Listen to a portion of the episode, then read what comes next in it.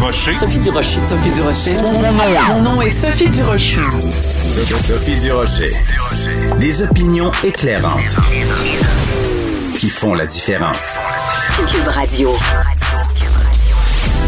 Bonjour tout le monde, bon mardi. Merci d'avoir choisi Cube Radio. Écoutez, j'ai pas pu m'empêcher de partir à rire ce matin en lisant le Journal de Montréal, le Journal de Québec, parce que mes collègues du bureau d'enquête avec Jean-Louis Fortin ont découvert quelque chose d'assez rigolo. En fait, je sais même plus s'il faut en rire ou s'il faut en pleurer. Deux films d'architectes qui travaillaient avec la Caisse de dépôt pour le prolongement du fameux REM, là, le réseau express métropolitain vers l'est de Montréal, ont claqué la porte parce que elles veulent pas être associées à un projet qu'elles trouvent trop laid et qui risque de défigurer le centre-ville. Mais là, je sais pas, bon, évidemment, vous avez peut-être vu simplement des images, des photos de ces horribles piliers de béton qu'il y a déjà dans l'ouest de la ville de Montréal. Écoutez, on a l'impression d'être dans un film de science-fiction où on nous présente une ville sans âme, une ville défigurée, une ville froide, pour ne pas dire frigide, glaciale. Ben c'est ça le REM. Alors que des architectes, que des firmes d'architectes décident de passer à côté de contrats assez lucratifs parce qu'ils veulent juste pas que leur nom soit associé à quelque chose d'aussi laid. Comme je vous l'ai dit, moi je suis partie à rire quand j'ai lu ça dans le journal ce matin. Mais plus j'y pense, plus je pense que je devrais en pleurer. En tout cas, une chose est sûre, quand j'ai lu ça dans le journal ce matin, j'ai poussé un grand « Ben voyons donc ». Sophie Durocher. Tout ce que vous venez d'entendre est déjà disponible en balado sur l'application ou en ligne au cube.radio. Avertissement. Cette émission peut provoquer des débats et des prises de position pas comme les autres. Vous écoutez Sophie Durocher. Comme il est avec moi tous les mardis et tous les jeudis, habituellement on se parle, on s'écrit le matin, puis on se dit de quel sujet on va parler avec mon ami et collègue Joseph Facal. Mais ce matin, je lui ai fait une demande spéciale. Joseph, je veux absolument ce matin qu'on parle de ce qui s'est passé hier au Parlement canadien, où à l'unanimité, on a accepté une motion déclarant que ce qui se passe en Chine, ce que la Chine fait aux Ouïghours, c'est un génocide. Mais le premier ministre Justin Trudeau et les ministres libéraux se sont abstenus de voter. Pour moi, c'est un scandale, c'est absolument honteux. Qu'est-ce que t'en penses, toi? J'en pense exactement la même chose que toi. En fait, non seulement l'appui était unanime, mais pire, c'est pas seulement que les libéraux se soient abstenus, c'est qu'ils n'ont même pas eu le courage d'être là, présents, pour se lever et le dire. Marc Garneau a expliqué très pudiquement la position et les autres se sont déguisés en courant d'air.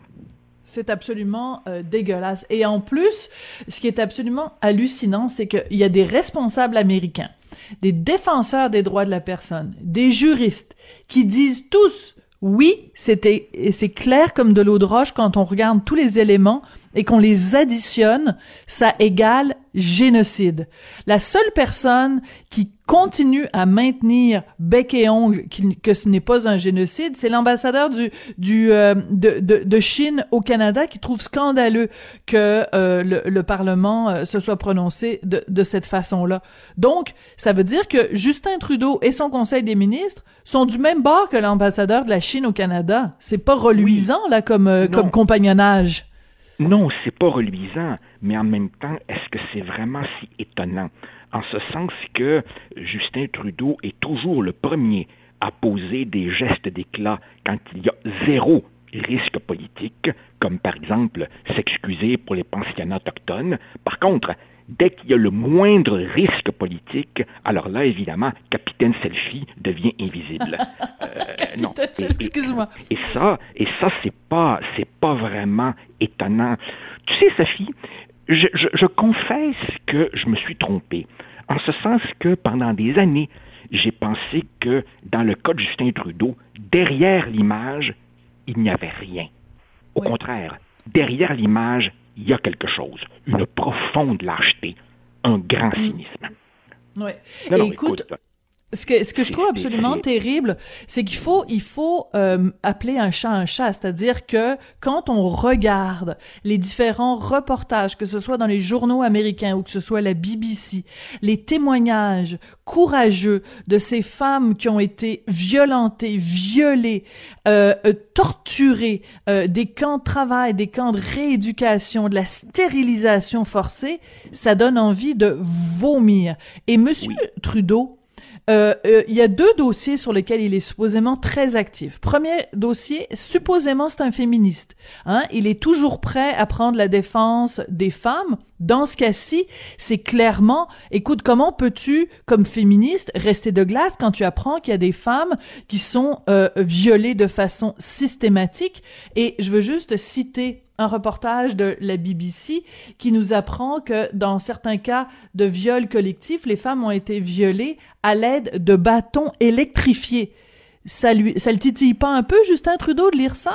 Et la deuxième chose, c'est que, et j'en suis bien sûr, Justin Trudeau défend la minorité musulmane quand elle est victime d'ostracisation, de discrimination. Mais comment se fait-il qu'il la défend, la minorité musulmane, quand elle vit au Canada, mais qu'il ne la défend pas quand elle vit en Chine? Parce que les Ouïghours, c'est une minorité musulmane qui est torturée, discriminée à cause, justement, de cette origine ethnique. Alors pourquoi c'est à géométrie variable? Parce qu'il a tout simplement peur de déplaire à la Chine, un régime qui ne comprend que la force. Non, écoute, il y a quelque chose en plus d'absolument outrageant d'entendre le régime chinois nous dire de ne pas se mêler de ses affaires internes, alors qu'en fait, s'il y a un régime qui, par son espionnage industriel, se mêle des affaires internes des autres pays, c'est évidemment la Chine. Non, écoute, c'est un régime qui ne comprend que la force, et ce qui est tout à fait frappant, c'est que après des années et des années et des années de silence complice, les langues commencent à se délier. Tu vois vraiment émerger un débat sur changer nos pratiques vis-à-vis de la Chine, peut-être même boycotter les Jeux olympiques. Mais maintenant que le débat s'enclenche, il y a quelqu'un aux abonnés absents, c'est Justin. Pourtant, évidemment, toujours si prompt à faire la morale aux autres, tant qu'il reste, évidemment, bien confortable ici au Canada, sans risque de déplaire aux puissants. Oui, et c'est très triste parce qu'il y a trois éléments au dossier de la Chine. Il y a évidemment le traitement de la minorité ouïghour, premièrement. Deuxièmement, il y a évidemment la détention dans des conditions absolument dégueulasses des deux ressortissants canadiens. Et il y a aussi l'attitude de la Chine depuis le début de la pandémie, mais c'est toujours bien là que ça a commencé, et le refus de la Chine de partager les informations que le régime possédait avec le reste du monde, et ce refus-là, les conséquences que ça a eu sur le reste de l'humanité. Je veux dire, aujourd'hui, on est rendu à 500 000 morts aux États-Unis. Si la Chine avait été transparente dès le début, imagine la réaction internationale, ce que ça aurait été. On aurait pu mieux se protéger contre ce virus-là. Donc, je veux dire, à part être un État voyou, c'est quoi la Chine en ce moment, là? Donc, tu as tout à fait raison. Il faut dire, évidemment, que... Tu vois, moi, je fréquente beaucoup les milieux universitaires, intellectuels, et je réalise aussi, avec le recul, si je me replonge, il y a une trentaine d'années, comment nous avons mal lu la Chine. C'est-à-dire que pendant des décennies, dans les milieux supposément éclairés de la science politique et de la socio, puis de la diplomatie, puis l'idée dominante était que, en laissant la Chine s'intégrer au système capitaliste mondial, les libertés économiques allait entraîner des libertés politiques. Mais c'est un mauvais pari. Voilà, c'est un pari. Nous avons complètement échoué, et nous avons évidemment laissé se créer cette espèce de Frankenstein qui, en plus, évidemment, a ramené sur son sol une bonne partie de notre tissu industriel. Alors maintenant, évidemment, on veut des masques, on demande à la Chine. Non, écoute, on est tous évidemment un peu collectivement coupables de négligence, mais évidemment, Justin Trudeau, lui, porte le cynisme à un niveau qui devrait lui faire un peu honte, mais je ne sais pas si la honte est véritablement un sentiment qui l'effleure. Je suis en train de noter cette phrase-là. Je ne sais pas si la honte est un sentiment qui l'effleure. Écoute, il faut quand même souligner hier à Ottawa, donc en fait, même si c'est parfois virtuel, mais il reste que donc motion conservatrice qui a été bonifiée, si tu veux, par l'apport d'Alexis Duceppe-Brunel, qui a donc fait rajouter cette clause disant que si la Chine ne changeait pas son attitude, qui était hors de question que les Jeux olympiques aient lieu en Chine. Donc, les conservateurs ont voté pour la motion, le Bloc québécois a voté pour la motion, le NPD a voté pour la motion, le Parti vert a voté pour la motion. Quelques députés libéraux, donc, ont voté aussi pour la motion. Faut quand même le souligner, M. Housefather, entre autres, mais les ministres du gouvernement Trudeau et M. Trudeau lui-même, aux abonnés absents. Moi, je n'ai qu'une chose à dire. Que les gens s'en souviennent au moment des élections. C'est tout ce que j'avais à dire sur le sujet. Écoute, je veux revenir sur deux de tes chroniques, celle de ce matin, celle de samedi. Écoute, toi, tu as vu un documentaire sur Keith Richards, et qui aurait cru qu'un documentaire sur Keith Richards pourrait... aboutir ou déboucher sur une réflexion sociologico-anthropologique, disons. Ben oui, parce que, écoute, de la gauche monte maintenant cette espèce de nouvel agenda sur lequel, d'ailleurs, Richard aussi s'arrachait un peu les cheveux. Cette idée que la gauche, maintenant, elle ne veut plus combattre les excès du capitalisme. Mais non, elle veut traquer des romans de 1863 pour voir s'il n'y aurait pas un mot toxique à l'intérieur. Et je réfléchissais à ça en me désolant, d'ailleurs, de voir certains de mes copains de gauche eux-mêmes extrêmement tristes et désolés. Et je tombe complètement par hasard sur ce documentaire où, évidemment, un des plus grands bluesman noir dit aux Stones « Ben merci d'aider à faire connaître ma musique dans le reste du monde. » Et je me dis qu'il y avait là vraiment un message d'authentique fraternité. Ouais. D'authentique fraternité. Alors qu'aujourd'hui, il ne s'agit plus de rassembler, il s'agit de caser les gens dans leur petite catégorie raciale. C'est le progrès, ça? Ben voyons donc. Ben voyons donc. Ben oui, faut que tu me charges des droits, là. Faut que tu me payes des droits d'auteur, parce que je commence toujours mon émission avec mon petit ben voyons donc. Fait que là, mais je t'autorise aujourd'hui. Je t'autorise aujourd'hui à me l'emprunter, mais écoute, quand on parle de rectitude politique, je fais un aparté, mais je sais pas si t'as vu, mais on a appris au cours des dernières heures que le Moped Show, tu sais, tu penses que le Moped Show là, c'est comme, tu sais, c'est inoffensif, ben non, ça vient maintenant avec un avertissement pour les anciens épisodes qui dit en gros, cet épisode contient des éléments qui des valeurs de discrimination à l'époque, qui étaient inacceptables à l'époque, qui sont encore inacceptables aujourd'hui, mais on préfère vous en prévenir. Écoute, c'est complètement le Moped Show, c'est des marionnettes, là, chez nous. Mais Sophie, l'autre jour, j'ai vu qu'en janvier, à la télévision britannique, on avait diffusé Grease, tu te rappelles? Oui. Musicale de 78 avec John Travolta et Olivia Newton-John. Et évidemment, t'avais une poignée de woke qui trouvaient que le personnage de Sandy, c'était vraiment la petite popoune blonde un peu niaiseuse, puis que Travolta faisait son macho. Écoute, une comédie musicale de 1978, là, franchement, là. En fait, il n'y a plus rien. Il n'y a plus rien qui semble acceptable.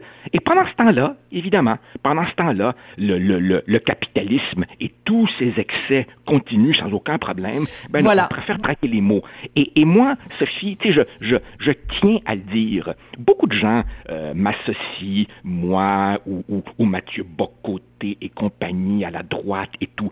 Mais moi, je suis convaincu que dans une société saine, il faut une gauche.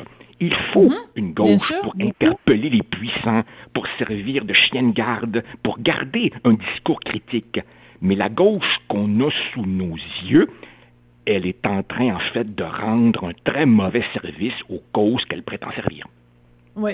Et c'est ça qui est triste, parce que, bon, on le répète ad nauseam, que ce soit toi, Mathieu, Richard, moi ou d'autres, on le répète ad nauseam à quel point la gauche s'est perdue et à quel point cette gauche qui défendait pourtant le gagne-petit, hein, l'ouvrier exploité, à quel point elle a oublié cet ouvrier exploité. Et Dieu sait que, par exemple, on n'a qu'à regarder avec la pandémie à quel point justement plus que jamais ces gens-là ont besoin d'être défendus, peu importe la couleur de leur peau, peu importe leur origine. Peu importe, je veux dire, c'est cette classe ouvrière qui en arrache, qui en a jamais autant arraché. Et cette classe ouvrière-là, elle s'en tape de savoir si tu dis Yale à l'université ou si John Travolta était macho dans un film. Je veux dire, on s'en tape. Il y a des choses tellement plus graves, tellement plus essentielles à la survie au quotidien, qu'on comprend mal pourquoi la gauche s'intéresse à ces dossiers-là. Écoute, le deuxième dossier dont je voulais parler, c'est ton autre chronique qui s'intitule « La glace est mince sous les patins de la CAQ ». Et en fait, c'est qu'il faut que la CAQ fasse attention parce que... il y a quand même beaucoup de gens qui ont voté pour la CAQ à l'époque. Est-ce qu'ils vont continuer à voter pour la CAQ aux prochaines élections? Excellente question, Joseph. Écoute, la CAQ est une sorte de coalition contre nature, où tu as des fédéralistes, des souverainistes, des gens plus de droite, des gens plus à gauche, plus près du centre. Et fondamentalement, ce sont des gens qui sont parvenus au pouvoir, d'une part parce que le PQ était épuisé, et surtout parce que, de manière très pragmatique, ils ont vu dans la CAQ le meilleur moyen de se débarrasser des libéraux de Philippe. Ça, je peux comprendre, mais ça, c'est du court terme. À partir du moment où tu as une coalition hybride et contre-nature, elle peut tenir le coup combien de temps? Et là, en ce moment, évidemment, à cause de la pandémie, tout le monde se rallie autour de celui qui tenait le fort. Mais miser uniquement là-dessus pour se faire réélire, c'est un pari très risqué. Et M. Legault nous avait dit « OK, bon, d'accord, pas la souveraineté, mais je serai quand même nationaliste. » Ben là, écoute, sur le front du nationalisme, sur le front de l'affirmation du Québec français, hormis la loi 21, un strict minimum, pour le reste, ben on le cherche, hein, le bilan en matière de nationalisme. On attend toujours la politique linguistique. On sait très bien que sur les points centraux, Dawson, le cégep et tout, il n'y aura pas vraiment beaucoup de mouvements. Alors, à un moment donné, il va falloir que la CAQ donne à boire et à manger aux gens qui lui ont fait confiance. Oui. Et tu sais, Sophie, il y a un demi-million de souverainistes qui ont voté pour la CAQ. Ces gens-là, à un moment donné, ils vont peut-être se chercher une autre maison.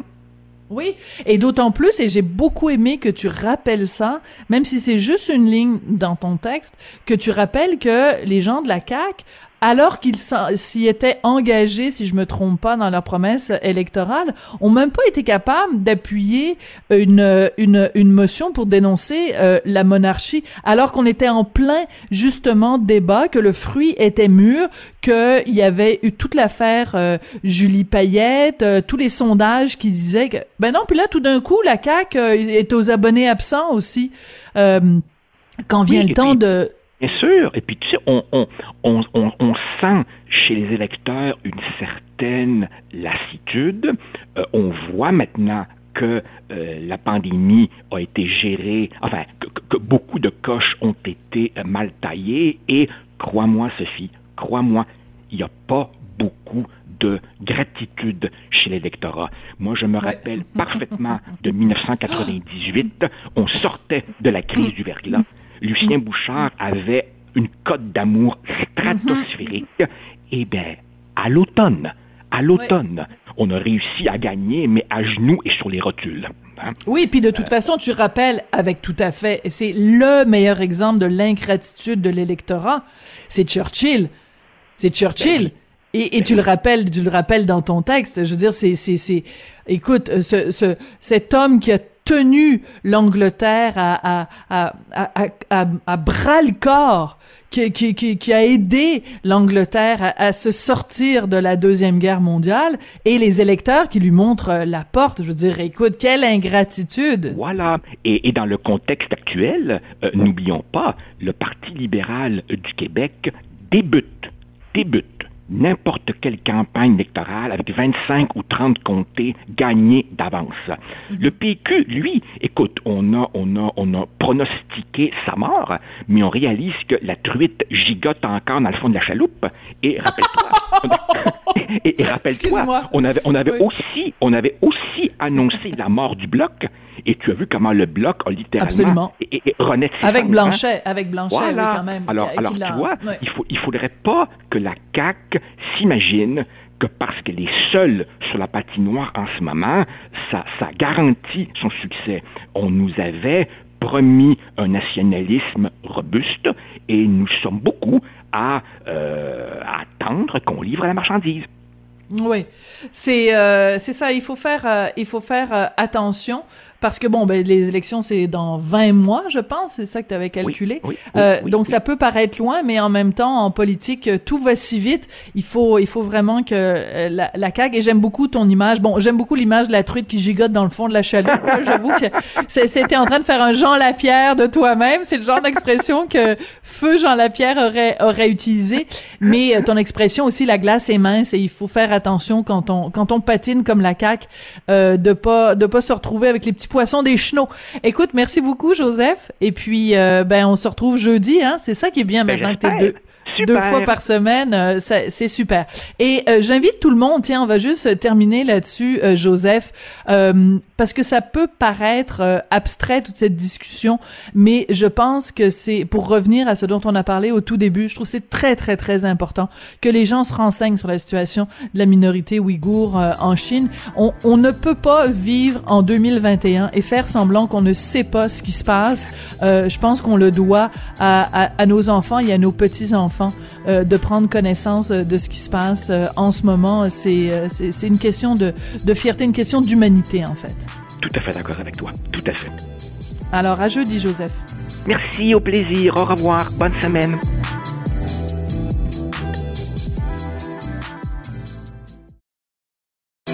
Sophie Durocher.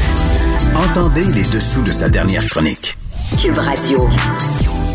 Il y a quelques semaines, à l'émission, je vous avais proposé une entrevue avec Louise Turcotte, ex-infirmière en santé mentale, mère d'un adulte autiste qui voulait tirer la sonnette d'alarme et attirer notre attention sur la situation de cette partie de la population. Mais là, Madame Turcotte m'a réécrit au cours des derniers jours pour alerter notre attention sur un autre sujet qui est celui de la vaccination. Les adultes autistes ou avec une déficience mentale vont être vaccinés seulement dans le groupe 8. Vous savez, on a établi un ordre de priorité pour les vaccinations et le groupe 8, donc, c'est les moins de 60 ans avec des maladies chroniques. Ben, c'est beaucoup trop tard. Ça va se faire beaucoup trop tard. On en parle donc avec Madame Turcotte. Bonjour. Merci de m'avoir écrit, Madame Turcotte. Vous avez bien fait. Oui, bonjour. Ça me fait plaisir. Alors, racontez-nous ce qui se passe, Madame Turcotte. Ben, c'est ça. Le 13 janvier, j'avais écrit au ministre Lionel Carman pour y faire part de mes insatisfactions, tout ça, par rapport au centre de jour et tout ça, et par rapport à la vaccination. Puis hier, je reçois une lettre de monsieur Daniel Sarré, directeur général de la vaccination à Québec, qui m'écrit, parce qu'on n'avait pas l'ordre de priorisation, il disait qu'il était priorisé, ces jeunes-là, mais on ne savait pas où. À quel endroit sur 10 qui était priorisé. Puis hier, j'ai eu la réponse qui était priorité 8. Puis c'est bien écrit dans la lettre, priorité 8, c'est avec les moins de 60 ans avec maladie chronique. Ce qui fait que si on regarde ça, là, c'est 8 sur 10 sont priorisés dans le bas de la liste. Oui. Fait que ça, c'est un concept sursauté. j'ai trouvé ça épouvantable parce que lors de la première vague, cette clientèle-là, autistes, qui sont on va dire enfermés ou dans des résidences intermédiaires depuis mars 2020 pour la plupart. Eux autres, ils n'ont pas eu leur centre de jour ont fermé. Ils n'avaient pas le droit d'aller chez leurs parents. Ils n'avaient pas le droit d'activité physique. Ils ont été extrêmement confinés puis ils étaient dans les groupes vulnérables. Là, lors de la vaccination, ils sont plus dans les groupes vulnérables, ils sont dans le bas de la liste, 8 sur 10. Fait qu'il y a une incompréhension, une incohérence dans leur décision. Moi, je comprends pas vraiment, pas du tout leur façon de les prioriser. Fait que c'est ça que je vous ai écrit. Ben oui, mais vous avez bien fait. Alors, je suis allée, j'ai fait quelque chose, Madame Turcotte, je suis allée dans le dictionnaire. Hein. Des fois, les mots ont leur importance, donc il faut se baser sur les mots. Alors, je suis allée voir dans le dictionnaire. Voici ce qu'est une priorité. Qualité de ce qui vient passe en premier dans le temps ou droit de passer le premier, comme par exemple priorité à droite, bon. Alors, quand on est dans le 8e groupe à se faire vacciner, on s'entend-tu que c'est pas une priorité? Non, c'est pas une priorité, puis surtout que moi, ce que je comprends pas, là, c'est que ils ont déjà, tu sais, les garderies étaient ouvertes, les écoles étaient ouvertes, mais eux autres, ils ont été confinés depuis le début, ils ont été privés de tout, puis là, tout d'un coup, ils sont encore mis dans le bas de la liste pour la vaccination, ce qui fait que le centre de jour est toujours pas ouvert. Mais l'incohérence que j'ai aussi, c'est que j'ai reçu un appel la semaine passée de Pius me disant que présentement, il était à préparer les dossiers, les autorisations, des curateurs, tout ça pour la vaccination préparée, mais qu'on n'avait pas de date à venir. Mais en même temps, les centres de jour pourraient réouvrir le 8 mars, possiblement après la relâche.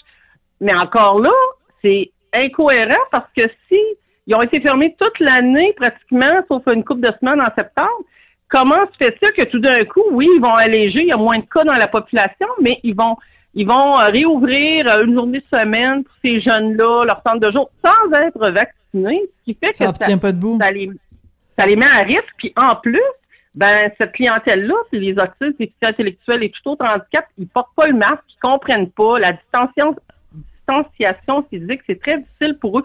Donc, ils vont leur donner genre une journée semaine, comme ils ont fait à l'automne, à la place de 5 jours semaine, fait qu'ils vont encore pénaliser. Puis là, s'ils s'infectent, ben là, ils referment à nouveau, puis on est encore dans la merde, comme on dit, parce que les parents aussi sont très, très enragés de ne pas pouvoir envoyer leurs enfants. Il y en a qui les enverront pas parce qu'ils vont avoir peur qu'ils attrapent la COVID, là, parce qu'ils ne sont pas vaccinés. Ben, non seulement ne seront-ils pas vaccinés, puisqu'on le comprend, là, c'est pas dans les priorités du gouvernement, mais le point que vous venez d'amener, Madame Turcotte, est extrêmement important, c'est que vous et moi, ou des adultes bien portants, disons ça comme ça, on comprend l'importance du masque et on comprend si on nous dit il faut vous tenir à 2 mètres, on l'applique pour notre propre protection et pour la protection des autres.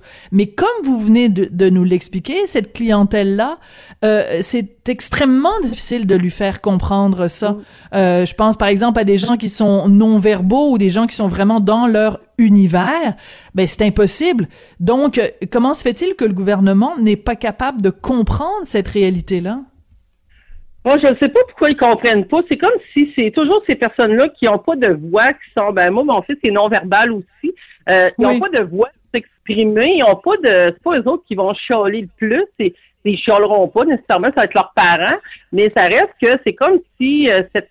pas minorité, parce qu'il y a quand même beaucoup de monde, ça implique quand même beaucoup de monde, mais ils sont pas entendus. Puis souvent, ils passent en dernier. C'est toujours la même affaire. Ils disent qu'on a de l'équité. Comment dire ça, qu'il n'y a pas de discrimination, mais moi, j'y crois pas. Il y en aura toujours dans vis-à-vis ces clientèles-là. Puis moi, ça me fâche vraiment parce qu'en plus de leur empêcher toute activité physique, de voir leurs parents fermer des centres de jour, ben il y en a qui sont désorganisés. Ça a amené des problèmes de comportement, des excès. Ah oui, hein? Oui, j'ai plusieurs. Fait que moi, je trouve que ça fonctionne pas. Puis l'autre incohérence que j'ai notée, peut-être que c'est parce que je suis infirmière puis je vois plein de choses. Mm-hmm. L'autre affaire, c'est que dans Charlevoix, ils ont été vaccinés, les RIRTF, les autistes, tout ça, parce que c'est sûr c'est une petite région, mais ils ont vacciné les RI. Fait que c'est dans le même CIUS que la capitale nationale. Fait que pourquoi Québec, on ne l'est pas? Pourquoi qu'on est remis sur la tablette priorité 8? Puis en même temps, ça fonctionne pas parce que ça devrait être la même chose pour tout le monde.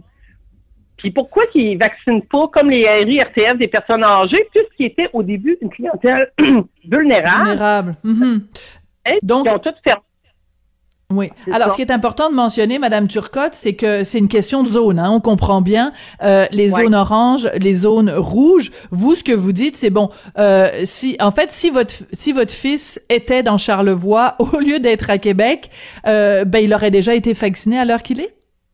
Probablement. Oui, possiblement. Moi, c'est la réponse que j'ai eue du monde qui vaccine à Charlevoix. Moi, j'ai quand même des contacts, fait que c'est ça qui m'a été dit. Ils ont été vaccinés parce qu'ils n'iront pas 3-4 fois dans Charlevoix pour il y a moins de RIRTF dans Charlevoix qu'à Québec. À Québec, il y en a beaucoup. Donc c'est ça. Moi, je pense que oui, ils seraient vaccinés probablement, oui.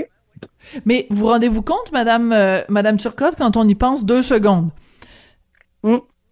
C'est juste une question de quelques kilomètres qui font en sorte que votre fils, qui aurait pu être vacciné maintenant, le sera peut-être seulement en juin ou en juillet. C'est quand même des mois de différence. Et l'autre chose, c'est qu'on est en train de dire que dans une région qui est zone orange, donc parce qu'il y a moins de cas et que la situation est beaucoup plus sous contrôle, que les gens sont vaccinés, alors que dans une zone rouge où justement il y a plus de danger et où la situation est moins bien contrôlée, que c'est là qu'on va moins bien protéger la population vulnérable. Il y a comme une incohérence, là. Oui, puis on retourne au point de départ. Oui, puis moi, je suis en contact avec plein de parents, puis moi, ce qui ressort, c'est que tout le monde est frustré parce qu'on se dit tout, on n'avait pas de réponse claire à la priorisation. C'est la première fois que j'avais une lettre qui me disait on est priorisé. Fait que moi, ça m'a dit enfin on a une réponse, mais en même temps, la réponse, ça nous a pas plu parce qu'on pensait qu'ils commençaient à demander des autorisations, mais moi j'ai eu l'appel la semaine passée, mais il y a plein de parents qui n'ont eu aucun appel à Québec, fait que je sais pas comment ils vont fonctionner. Mais ça reste que moi, je le fais pas juste pour le mien, je le fais pour tout. Mm-hmm. Je veux pas de comment on dit ça, de privilège. De passe-droit, oui. C'est ça, je veux que tout le monde, puis aussi, si dans une RI, il y a quelqu'un de 70 ans, probablement qu'ils vont être vaccinés, mais est-ce qu'ils vont vacciner toute la résidence s'ils ont 35 ans, 40? Je suis pas sûre de ça non plus. C'est pas ça qui a été véhiculé. C'est pas clair pour nous, toutes leurs consignes, là, mais ce qui a été dit, c'est qu'ils vaccineraient les personnes de 70 ans qui étaient plus à risque, mais les autres dans la même résidence, probablement pas. Fait que ça, c'est une autre affaire que je comprends pas. Fait que... Alors, il y a énormément de questions, en effet, parce que en vous répondant, Monsieur Paré, Daniel Paré, donc directeur quand même de la campagne de vaccination, c'est pas rien hein, que vous ayez obtenu une lettre directement de Monsieur Paré. Donc, dans cette lettre, il répond à un certain nombre de questions, mais en même temps, il répond pas aussi à plein de questions qu'on se pose. Et je veux juste, si vous me le permettez, lire la fin de sa lettre. Il s'adresse à vous, Madame Turcotte. Donc, par ailleurs, je tiens à vous souligner que malheureusement, la vaccination ne signifiera pas la fin des mesures sanitaires. On parle ici du directeur de la campagne de vaccination. La vaccination ne signifiera pas la fin des mesures sanitaires. C'est l'amélioration de la situation épidémiologique qui permettra la levée des mesures sanitaires et la reprise de certaines activités. Veuillez agréer, Madame, l'expression blablabla de nos sentiments les meilleurs. Donc, il est en train de vous dire... Alors qu'il est responsable de la vaccination, bon, premièrement, votre fils ne sera pas une priorité, ça va aller dans la section 8. Et deuxièmement, même si on complète la vaccination, c'est pas nécessairement à ce moment-là non plus qu'on va lever certaines des mesures sanitaires. Donc, par exemple, un certain nombre d'activités auxquelles votre fils aurait pu participer, c'est même pas sûr qu'il va pouvoir parce que il va falloir que la situation épidémiologique générale s'améliore. C'est pas rassurant pantoute, ça? Non, c'est ça. Puis en plus, ils commencent à vouloir réouvrir parce que là, la santé publique, eux autres demandent des allègements. Parce que c'est sûr qu'il y en a qui sont en déconditionnement, mais des allègements. Il y en a des parents actuellement ils peuvent aller marcher avec leurs enfants. C'est nouveau, là. Ils ont des mesures à respecter, tout ça, des petites affaires. Donc, les centres de jour, moi, je suis surpris qu'ils veulent les réouvrir. Ils vont les ouvrir à temps partiel. Ça va être à miette par miette. Puis, tu sais, moi, j'avais obtenu 2 jours l'automne passé suite à une plainte parce que j'avais demandé 2 jours au lieu d'un par usager.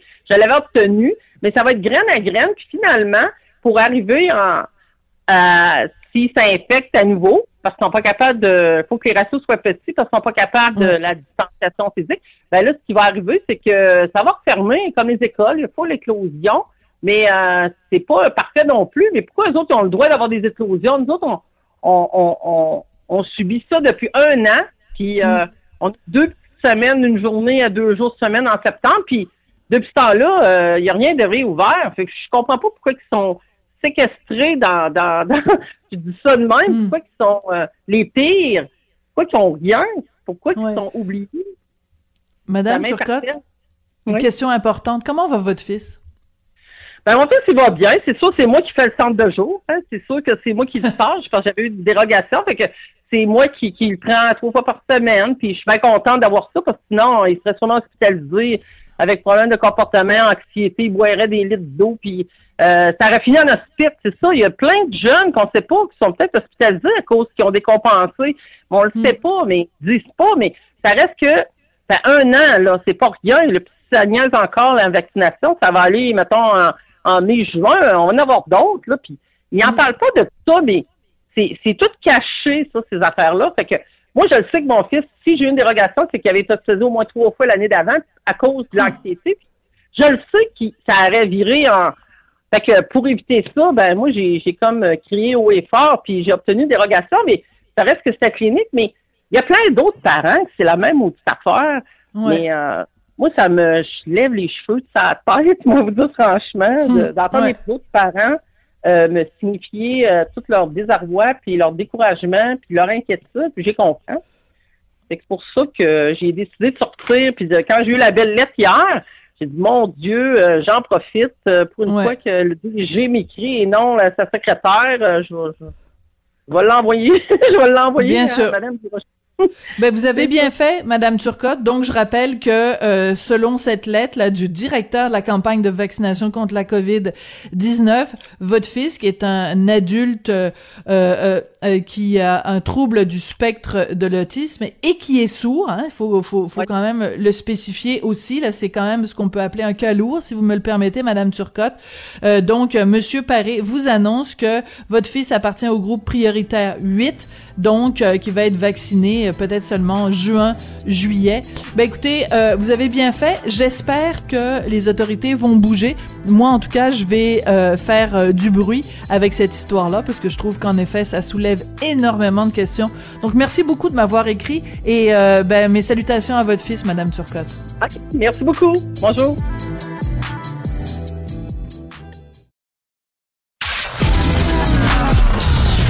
De la culture aux affaires publiques. Vous écoutez Sophie Durocher, Cube Radio. Si vous me suivez un petit peu dans mes textes, dans le Journal de Montréal, Journal de Québec, dans mes blogs, dans mes interventions à la radio, vous savez tout le mal que je pense du coup d'éthique et de culture religieuse qu'on enfonce dans la gorge de nos enfants. Et je fondais énormément d'espoir dans cette réforme, cette refonte du cours d'éthique et de culture religieuse qui nous avait été promis pour l'année prochaine. Mais on a appris hier dans Le Devoir, sous la plume de Marco Fortier, que cette réforme a été reportée d'1 an. Donc, c'est pas avant automne 2023. Vous allez me dire, ben voyons Sophie, 2023, on sait même pas encore si la CAQ va être au pouvoir à ce moment-là. Ben c'est justement ça la question. Est-ce que la CAQ va même pouvoir le faire? Est-ce qu'ils vont être au pouvoir à ce moment-là? Ça soulève tout plein de questions. Et surtout, pourquoi est-ce qu'on reporte cette réforme? On va en parler avec Nadia Elmabrouk. Elle est professeure au département d'informatique à l'Université de Montréal, mais surtout, elle est membre du Rassemblement pour la laïcité. Madame Elmabrouk, bonjour.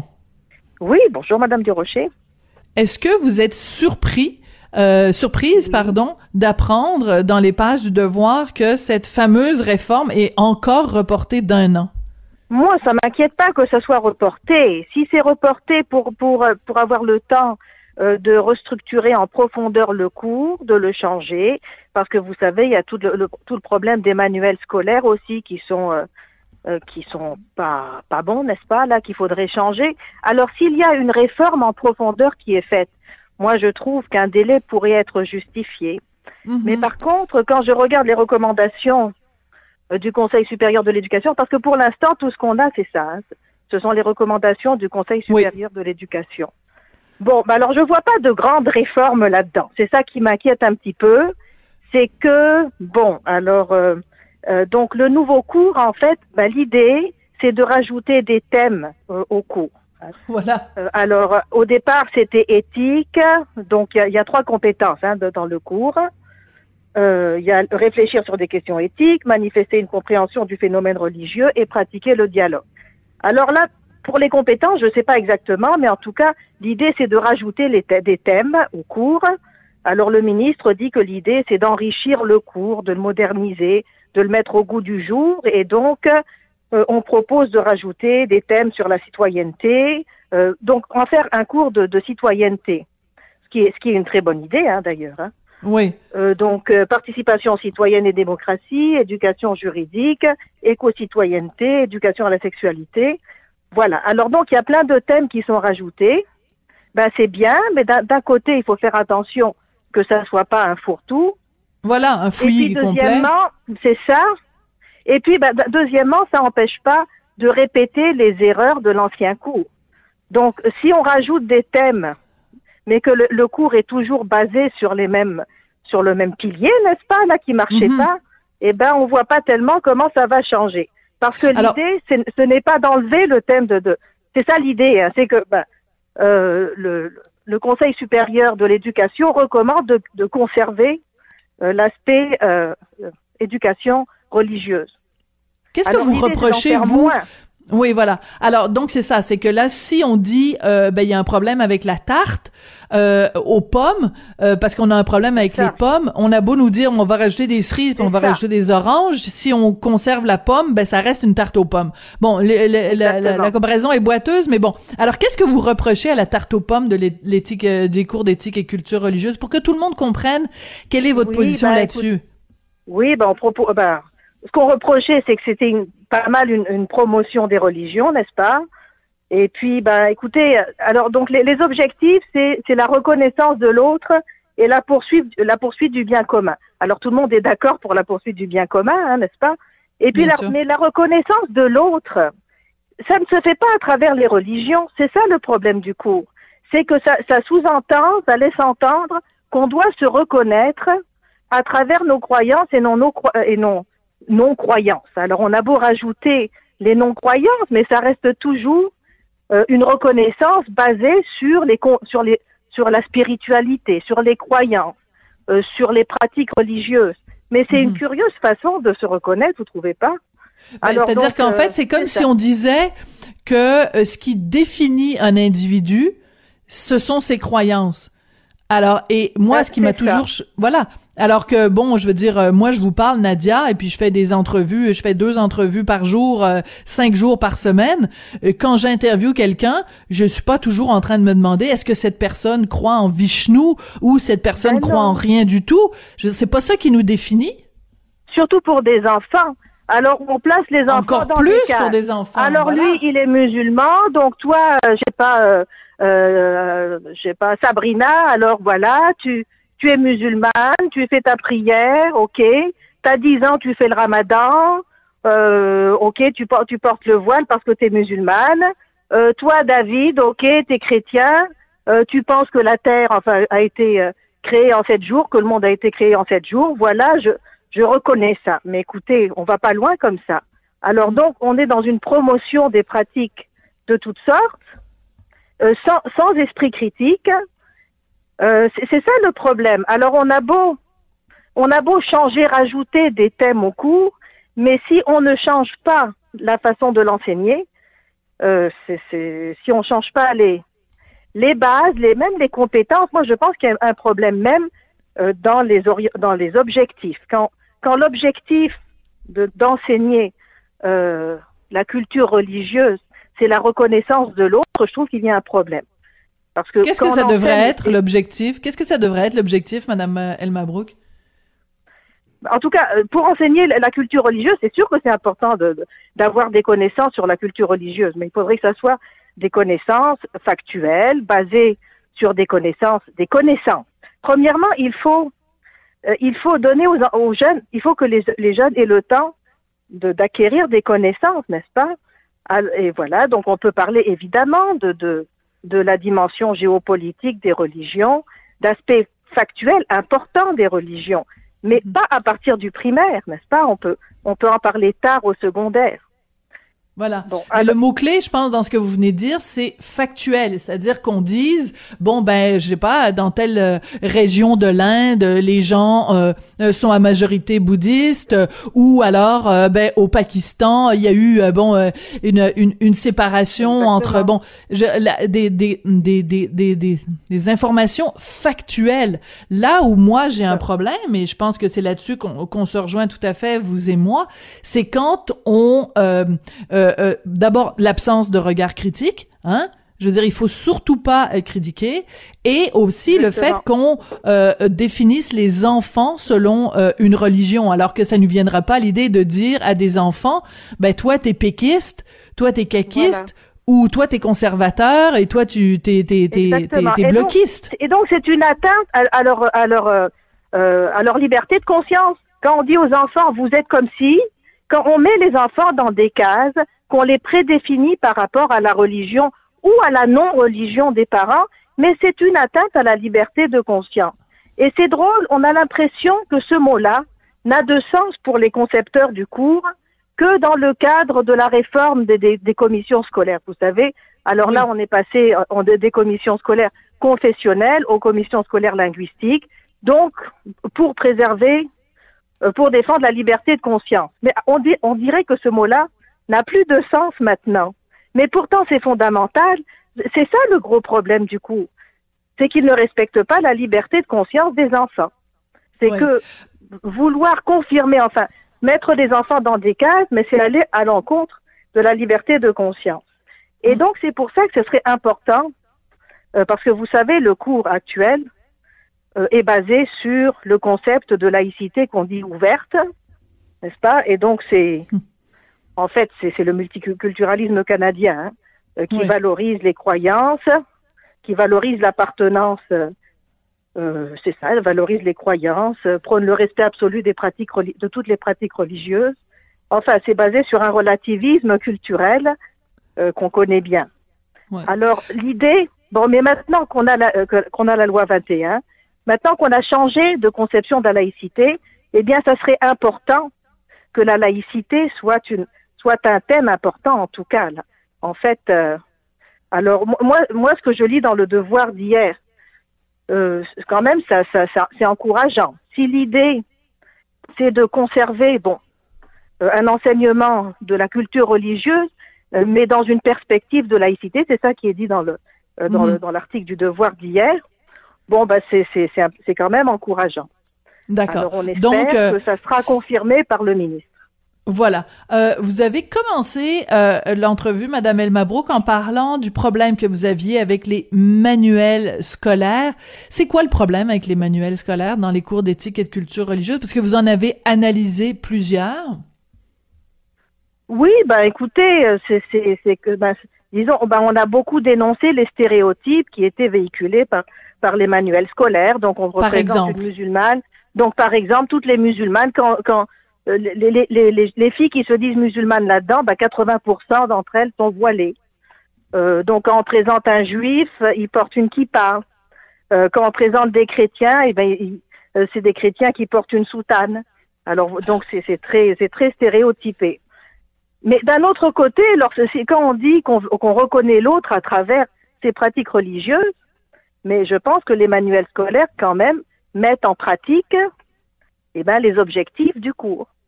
Oui. Alors, on peut bien les changer, mais si on garde les mêmes bases, ça va être un peu difficile de faire autre chose. Ouais. Et il y a un exemple, parce que bon, moi, mon fils, jusqu'à cette année, se faisait imposer, donc, ce cours d'éthique et de culture religieuse. Donc, je me faisais un devoir à chaque rentrée scolaire de passer à travers le livre. Et à un moment donné, j'ai trouvé quelque chose de tellement ahurissant. Je l'ai photographié, je l'avais mis sur les médias sociaux. C'était une mise en situation où il y avait deux petites filles à la cafétéria. Il y en avait une qui faisait le ramadan, donc elle ne mangeait pas, et l'autre mangeait normalement le midi. Et elle posait des questions à son amie en disant « Mais pourquoi tu manges pas ?» Puis l'autre expliquait « Bon, c'est ma religion, etc. » Et la jeune fille portait un jugement en disant « Ben voyons, ça a pas d'allure, t'es adolescente, t'es en pleine croissance, il faut que tu manges 3 fois par jour. » Et dans les questions qu'on posait aux enfants, on leur demandait est-ce que c'est correct que la jeune fille porte un jugement comme ça sur son ami qui mange pas? Je veux dire, on plaçait le fardeau de la preuve sur les épaules de la fille qui se questionnait sur est-ce qu'on devrait pas, quand on est à l'adolescence, manger 3 fois par jour. Je veux dire, c'est à la limite du lavage de cerveau, là. Oui, parce que le respect de la diversité, eh bien, on l'entend comme un respect absolu des pratiques religieuses. Voilà, sans aucun sens donc, critique. Sans poser de questions, donc voilà. On ne doit pas...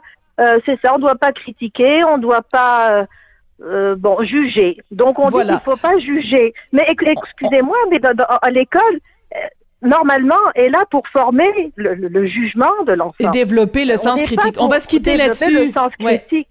Ouais, voilà. On va se développer. Bon. En tout cas, donc le premier. En tout cas, c'est quand même assez positif.